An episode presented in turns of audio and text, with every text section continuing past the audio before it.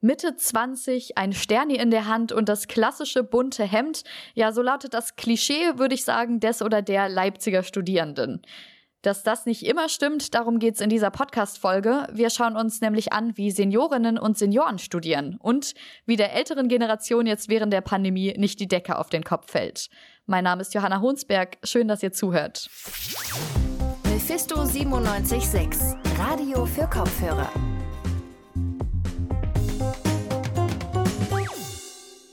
Ja, auch ältere Menschen, also wir sagen ab 50 Jahren, können studieren und zwar innerhalb des Seniorenstudiums zum Beispiel. Und über genau dieses Studium spreche ich jetzt mit meiner Kollegin Julia Vogt, die ist mir zugeschaltet. Hallo Julia. Hallo. Vielleicht als kleine Anekdote, wir beide haben ja auch gemeinsam studiert. Da kann ich mich so an die ersten Vorlesungen erinnern, in denen auch echt viele Seniorinnen waren. Oh ja, auf jeden Fall. Also gerade bei Kommunikations- und Medienwissenschaft wenn man über medialen Wandel spricht zum Beispiel, dann können die Älteren auch wirklich gut was dazu sagen. Und generell den Austausch, den fand ich auch echt cool, wenn man eben nicht immer nur Jüngere gesehen hat.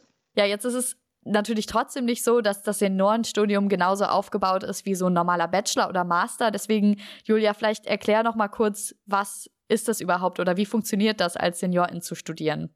Also es gibt einmal das Seniorenstudium. Dabei kommen die Senioren und Seniorinnen mit den Jüngeren zusammen und nehmen sozusagen am regulären Studienprogramm teil. Und da haben sie jedes Semester die Möglichkeit, sich ihren eigenen Stundenplan sozusagen aus 200 verschiedenen Veranstaltungen zusammenzustellen. Und der große Vorteil der Seniorinnen ist aber, dass sie dabei keine Prüfung schreiben müssen. Glück gehabt. und äh, als zweite Variante gibt es noch das Seniorenkolleg. Dabei bleiben die Senioren und Seniorinnen sozusagen unter sich und haben auch zwei extra Vorlesungsreihen dafür. Mit der Zeit lernt man sich dann auch ein bisschen besser kennen. Die Runde ist ein bisschen kleiner und spricht auch vielleicht etwas offener über das ein oder andere Thema. Was aber sowohl für das Seniorenstudium als auch für das Seniorenkolleg gilt, ist, dass es zu Zeiten von digitaler Lehre online stattfindet. Ja, logischerweise gibt es da dann auch keine Präsenzvorlesung mehr. Ich kann mir vorstellen, dass das dann schon einen Unterschied macht, online oder eben in Präsenz zu studieren. Wie hat sich das denn für die Teilnehmenden verändert? Ja, am besten einschätzen können das vermutlich die Seniorinnen und Seniorinnen selbst. Ich habe mit Ronald Gläser gesprochen. Er kommt aus Weimar und äh, nimmt seit einigen Semestern schon am Seniorenstudium teil.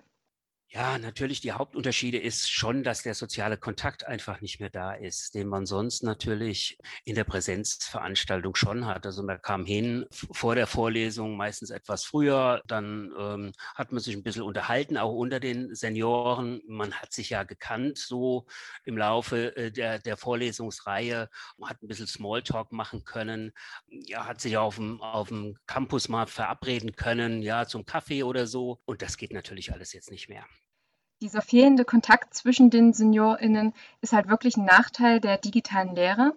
Äh, es gibt aber auch Vorteile. Zum Beispiel muss Herr Gläser nicht jedes Mal nach Leipzig pendeln und kann jetzt auch spätabends Vorlesungen besuchen. Ja, das ist ja dann auch für Menschen, die jetzt eigentlich zu weit weg von einer Universitätsstadt wohnen, ein Vorteil, dass sie ja dann trotzdem an solchen Vorlesungen teilnehmen können, oder? Ja, das auf jeden Fall. Also sowohl das Seniorenstudium als auch andere Weiterbildungsangebote sind jetzt einfach offener für mehr Menschen. Das heißt, vor der Pandemie kamen die Teilnehmenden aus einem Umkreis von circa 20 Kilometern um Leipzig und jetzt ist es egal, wo man wohnt. Also bisher haben Personen aus 26 verschiedenen deutschen Städten teilgenommen und das war halt auch so ein Aspekt, den Herr Gläser sehr gut fand. Zum einen, weil eben Menschen aus verschiedenen Regionen zusammenkommen und zum anderen, weil jetzt auch die Unis mehr zusammenarbeiten. Auch hatte ich Vorlesungen, die mit anderen Unis gemeinsam gemacht worden sind. Also das heißt äh, mit Uni Konstanz oder Chemnitz, wo ganz, ganz, ganz interessante Themen ganz einfach dabei sind. Die hätte es sonst so aus meiner Sicht nicht gegeben. Diesen positiven Eindruck, den teilen auch andere SeniorInnen. Äh, die Veranstaltungen wurden nämlich hinterher ausgewertet und da haben 80 Prozent der Teilnehmenden gesagt, dass sie zufrieden bis sehr zufrieden mit dem Online-Angebot waren. Und Herr Gläser hat auch nochmal die Mühe der Dozierenden und die gute Organisation gelobt. Vielleicht schauen wir da genau auch nochmal auf die technische Seite. Wenn ich nämlich jetzt an digitale Lehre denke, dann fällt mir sofort ein, dass das Ganze eigentlich mit ziemlich viel Technik verbunden ist. Und das ist ja auch bei unseren Vorlesungen ganz oft so, dass irgendwas schief geht. Wie kommen denn da die Senioren und Seniorinnen damit zurecht? Also laut Herrn Gläser kommen die überwiegend gut zurecht. Es gibt aber so ein paar Voraussetzungen, die natürlich erfüllt sein müssen. Meine Voraussetzung ist natürlich so ein bisschen, muss man ähm, schon natürlich die Digitalisierung verstehen oder damit äh, schon in Kontakt gekommen sein.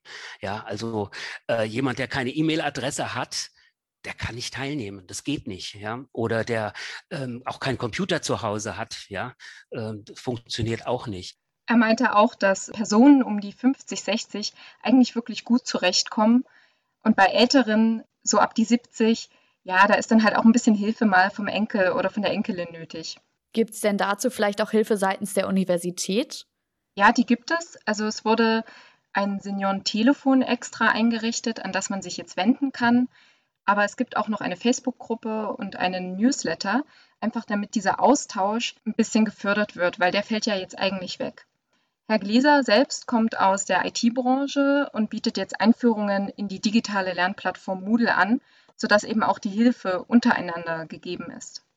Genau, digital ist auch alles gut, aber trotzdem ist ja die Hoffnung da, dass wir dann irgendwann auch wieder in Präsenzvorlesungen besuchen können und auch für die Seniorinnen und Senioren. Und gibt es da schon Überlegungen, wie da das Seniorenstudium vielleicht fortgesetzt werden kann? Ja, geplant ist, dass es auch weiterhin digitale Veranstaltungen geben soll.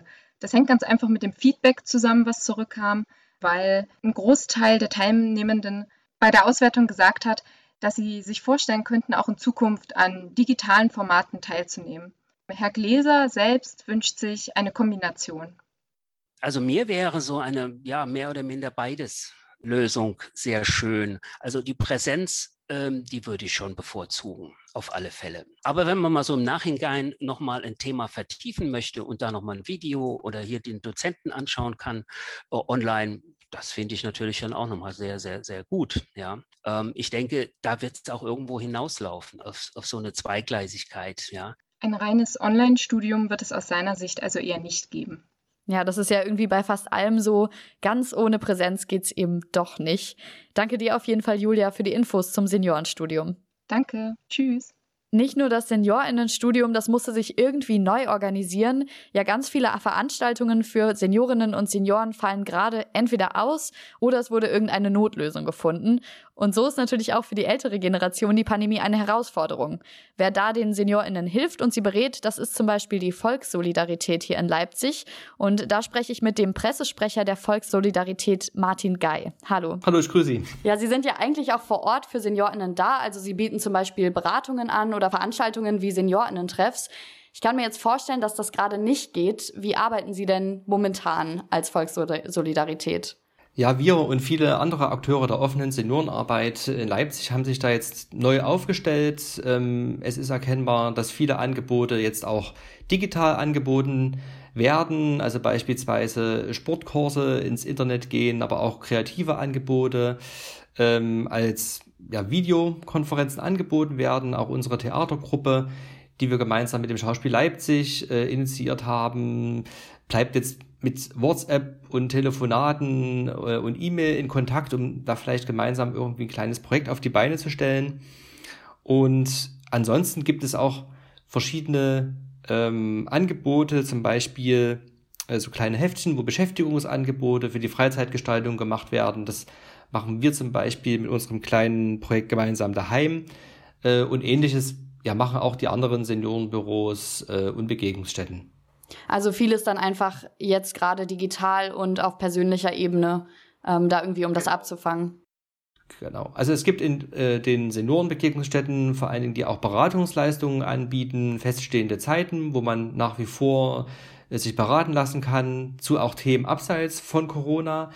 Ähm, aber es gibt auch sogenannte Tür- und Angelgespräche, wo die Seniorinnen an ihren gewohnten Ort gehen können, leider eben nicht an Veranstaltungen teilnehmen können, wo sie sonst äh, viele Bekannte getroffen haben, sondern wo es eben, sage ich mal, vor allen Dingen darum geht, mit der Einrichtungsleitung oder dem kleinen Team so Alltagssorgen zu besprechen, weil wir schon sehen, dass den älteren Menschen die Decke da auf den Kopf fällt zum Teil. Vielleicht da noch mal ein bisschen konkreter. Ähm, wenn Sie jetzt die Beratungsstellen haben, die telefonischen, was für konkrete Probleme gibt es denn da mit denen oder Herausforderungen vielleicht, mit denen die Seniorinnen und Senioren da, sage ich jetzt mal, zu kämpfen haben oder mit denen sie sich beschäftigen? Also jetzt in den letzten äh, Wochen haben wir natürlich viele, viele Anfragen bekommen von älteren Menschen, äh, die Unterstützung gebraucht haben, sich einen Impftermin äh, zu organisieren. Äh, fragen, wie komme ich eigentlich äh, da zu dem Impfzentrum auf die neue Messe?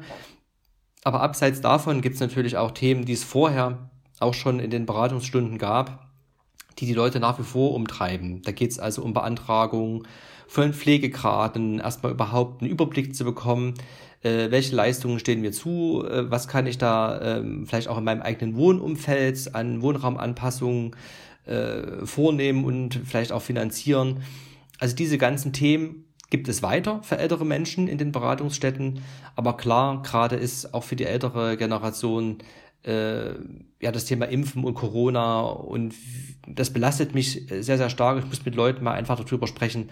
Das sind schon die Sachen, die da gerade in den Einrichtungen stattfinden. Ja, Sie haben es gerade schon angesprochen. Sie haben Beschäftigungstipps, die Sie dann auch immer mal wieder rausbringen. Äh, die heißen dann gemeinsam daheim.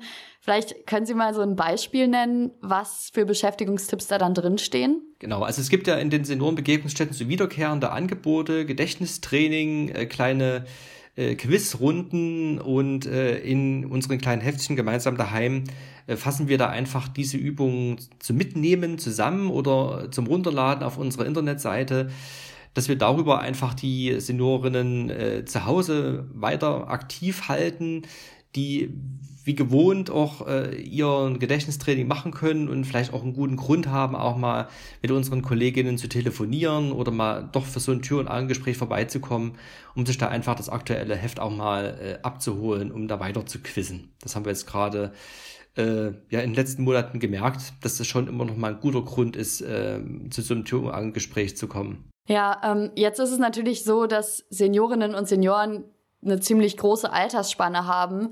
Ähm, wie, wie nehmen Sie das denn wahr? Also es gibt ja natürlich auch Menschen oder mit Anfang, Mitte 50, Mitte 60, die total fit sind und das wahrscheinlich nicht so belastet. Aber was gibt's da für Unterschiede je nach Alter? Also es ist auf jeden Fall, wenn wir uns äh, die Seniorengruppe anschauen, natürlich die jüngeren Senioren, die selbstverständlich dann auch äh, digitale Angebote, digitalen Stammtisch beispielsweise bei uns oder digitale Ernährungsberatung oder den äh, genannten Sportkurs online problemlos wahrnehmen können. Wir erleben aber natürlich auch, dass Seniorinnen erstmal fit gemacht werden müssen, um an so einem Angebot äh, teilzunehmen. Da sind schon Hürden da. Also Stichwort äh, ja, so digitale Kompetenz, so das kleine Einmaleins von so einem Smartphone, äh, oder von so einem Tablet und äh, auch so die Frage, was sind so die Grundlagen, um an so einem Zoom-Meeting beispielsweise oder Jitsi teilzunehmen. Das kommt schon hoch, die Fragen. Und es gibt natürlich auch Seniorinnen, die jetzt da einfach technisch nicht ausgestattet sind, die ihr Telefon haben, äh, aber jetzt eben nicht im Internet unterwegs sind. Und das ist auf jeden Fall gerade auch so eine Herausforderung, digitale Räume auch für, für ältere Menschen zu öffnen. Ja, ähm, wie könnte man da denn Kompetenz irgendwie schaffen? Also gibt es da Lösungsmöglichkeiten, wie dann geholfen wird, um irgendwie digital unterwegs zu sein?